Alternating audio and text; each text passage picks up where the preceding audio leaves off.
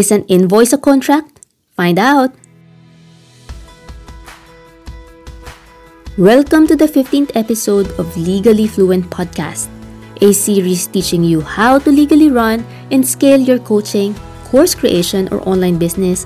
Get rid of that overwhelming confusion so you can finally concentrate on what you do best.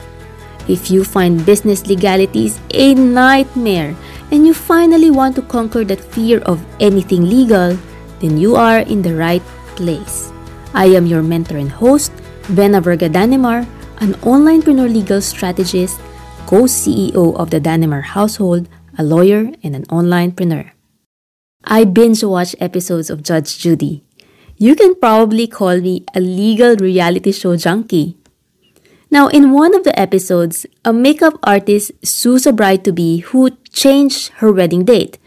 While in court, the makeup artist alleged that the bride contacted her for a wedding to be held sometime in 2017, but the wedding was advanced to an earlier date in 2016. The bride at this point paid 900 US dollars. But because the wedding date was changed, the makeup artist told the bride that she has to make another payment as the one paid in 2017 was non transferable and non refundable.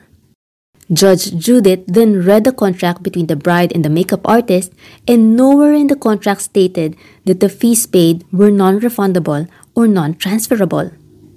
Now, to prove her point, the makeup artist presented an invoice stating that the fees paid were actually non refundable and non transferable.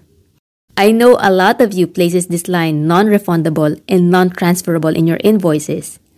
Now, the question is whether this invoice, which says non-refundable and non-transferable, should be upheld or given more weight than the contract itself, which does not have the provision on refunds. The answer is no. As Judge Judy pointed out, contracts are often construed strictly against the maker of the contract. And what does strictly construed mean? It means that since the makeup artist was the one who created the contract, it is actually her responsibility that the contract itself is complete.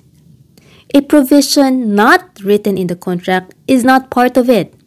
So, introducing the non refundable, non transferable in the invoice alone is not going to cure the contract.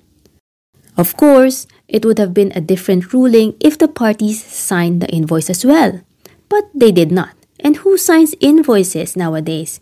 Not everyone is in it. This is the problem when you DIY your contracts. You will not be 100% sure that your contract is complete and that it is actually favorable to you. Say, for example, an independent contractor's agreement. This is the type of contract that is usually used by freelancers and some service providers. Of course, there are tons of free templates out there.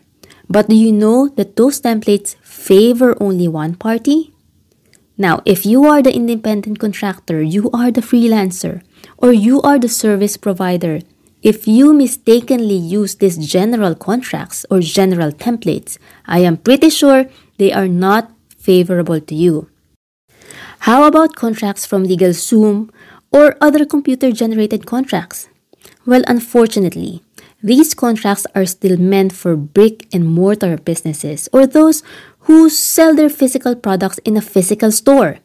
I have yet to see a computer generated contract that is complete and actually takes into account issues being confronted by online businesses. Now, let's go back to this case before Judge Judy.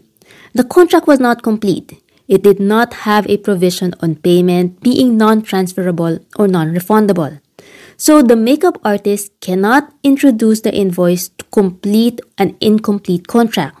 The invoice here is not the contract. Is the invoice useless then? Well, not necessarily. If the parties here did not have a contract, the invoice could have been a proof that they agreed to enter into a specific transaction. But because in this specific case, the parties did have a contract in place, then it is a contract that should be followed. So, this is the basic knowledge that every entrepreneur should have. Written contracts set the terms of the agreement. And anything that is contrary to those agreement will, as a rule, not taken into consideration by the court. So you need to have a complete contract that is specific to your business, specific to your situation, and specific to the agreement that you are entering into. And anything that is not stated there is considered not part of the agreement.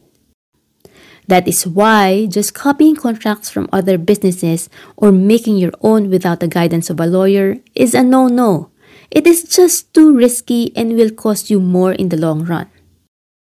If you value your business and personal security, then get yourself a lawyer drafted contract and learn basic business legalities. Do you know that you can start with your business legalities in less than an hour?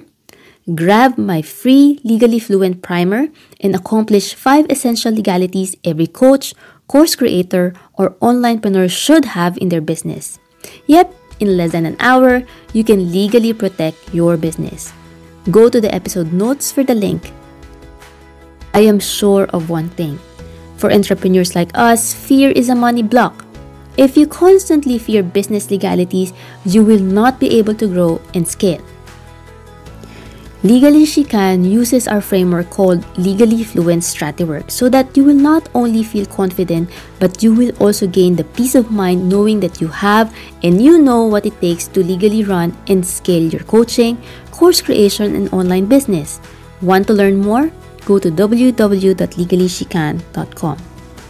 If you are a coach, course creator, or an online business owner and you are ready to leave insecurity and fear behind, follow Legally Fluent Podcast in our social media account, Legally She Can, and let me guide you. See you next week for episode 16 of the series.